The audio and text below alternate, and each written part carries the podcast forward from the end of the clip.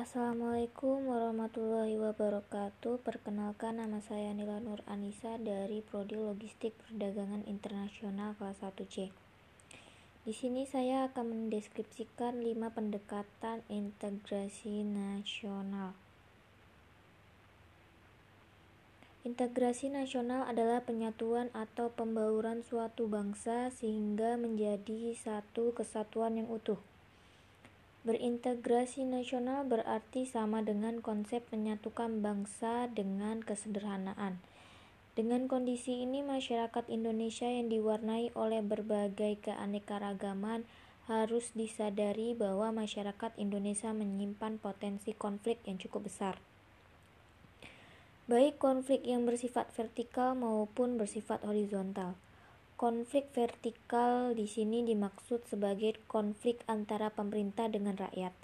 Termasuk di dalamnya adalah konflik antara pemerintah daerah dengan pemerintah pusat.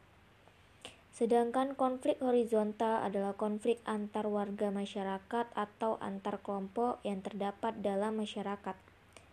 Dalam rangka mengupayakan terwujudnya integrasi nasional yang mantap, ada beberapa strategi yang mungkin ditempuh, yaitu 1. Strategi asimilasi, 2. Strategi alkulturasi, 3. Strategi pluralis.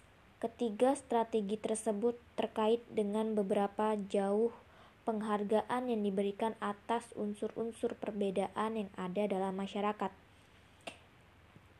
Pengertian strategi asimilasi adalah proses pencampuran dua macam kebudayaan atau lebih menjadi satu kebudayaan yang baru, di mana dengan pencampuran tersebut maka masing-masing unsur budaya melebur menjadi satu sehingga dalam kebudayaan yang baru itu tidak tampak lagi identitas masing-masing budaya pembentukannya.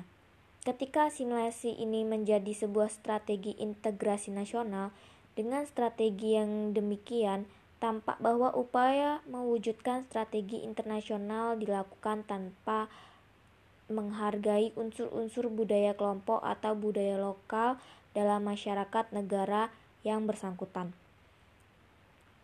Yang kedua, strategi alkulturasi. Alkulturasi adalah proses pencampuran dua macam kebudayaan atau lebih sehingga memunculkan kebudayaan yang baru, di mana ciri-ciri budaya asli pembentukannya harus masih tampak dalam kebudayaan baru tersebut.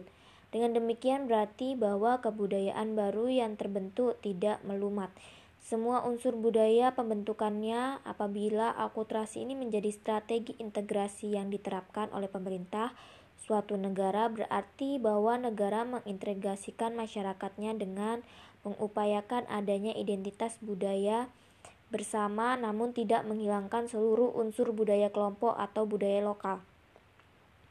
Dengan strategi yang demikian, tampak bahwa upaya mewujudkan integrasi nasional dilakukan dengan tetap menghargai unsur-unsur budaya kelompok atau budaya lokal, walaupun penghargaan tersebut dalam kabar yang tidak terlalu besar. Yang ketiga, strategi pluralis. Paham pluralis merupakan paham yang menghargai terdapatnya perbedaan dalam masyarakat.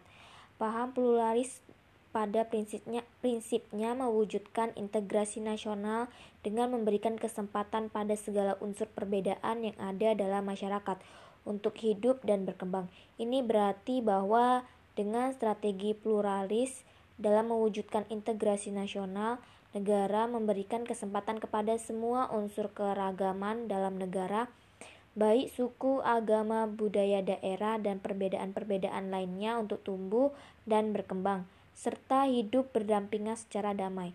Jadi integrasi nasional diwujudkan dengan tetap menghargai terdapatnya perbedaan-perbedaan dalam masyarakat. Hal ini sejalan dengan pandangan multikulturalisme bahwa setiap unsur perbedaan memiliki nilai dan kedudukan yang berbeda-beda. Sekian penjelasan dari saya, kurang lebihnya mohon maaf. Wabillahi taufiq wal hidayah. Wassalamualaikum warahmatullahi wabarakatuh.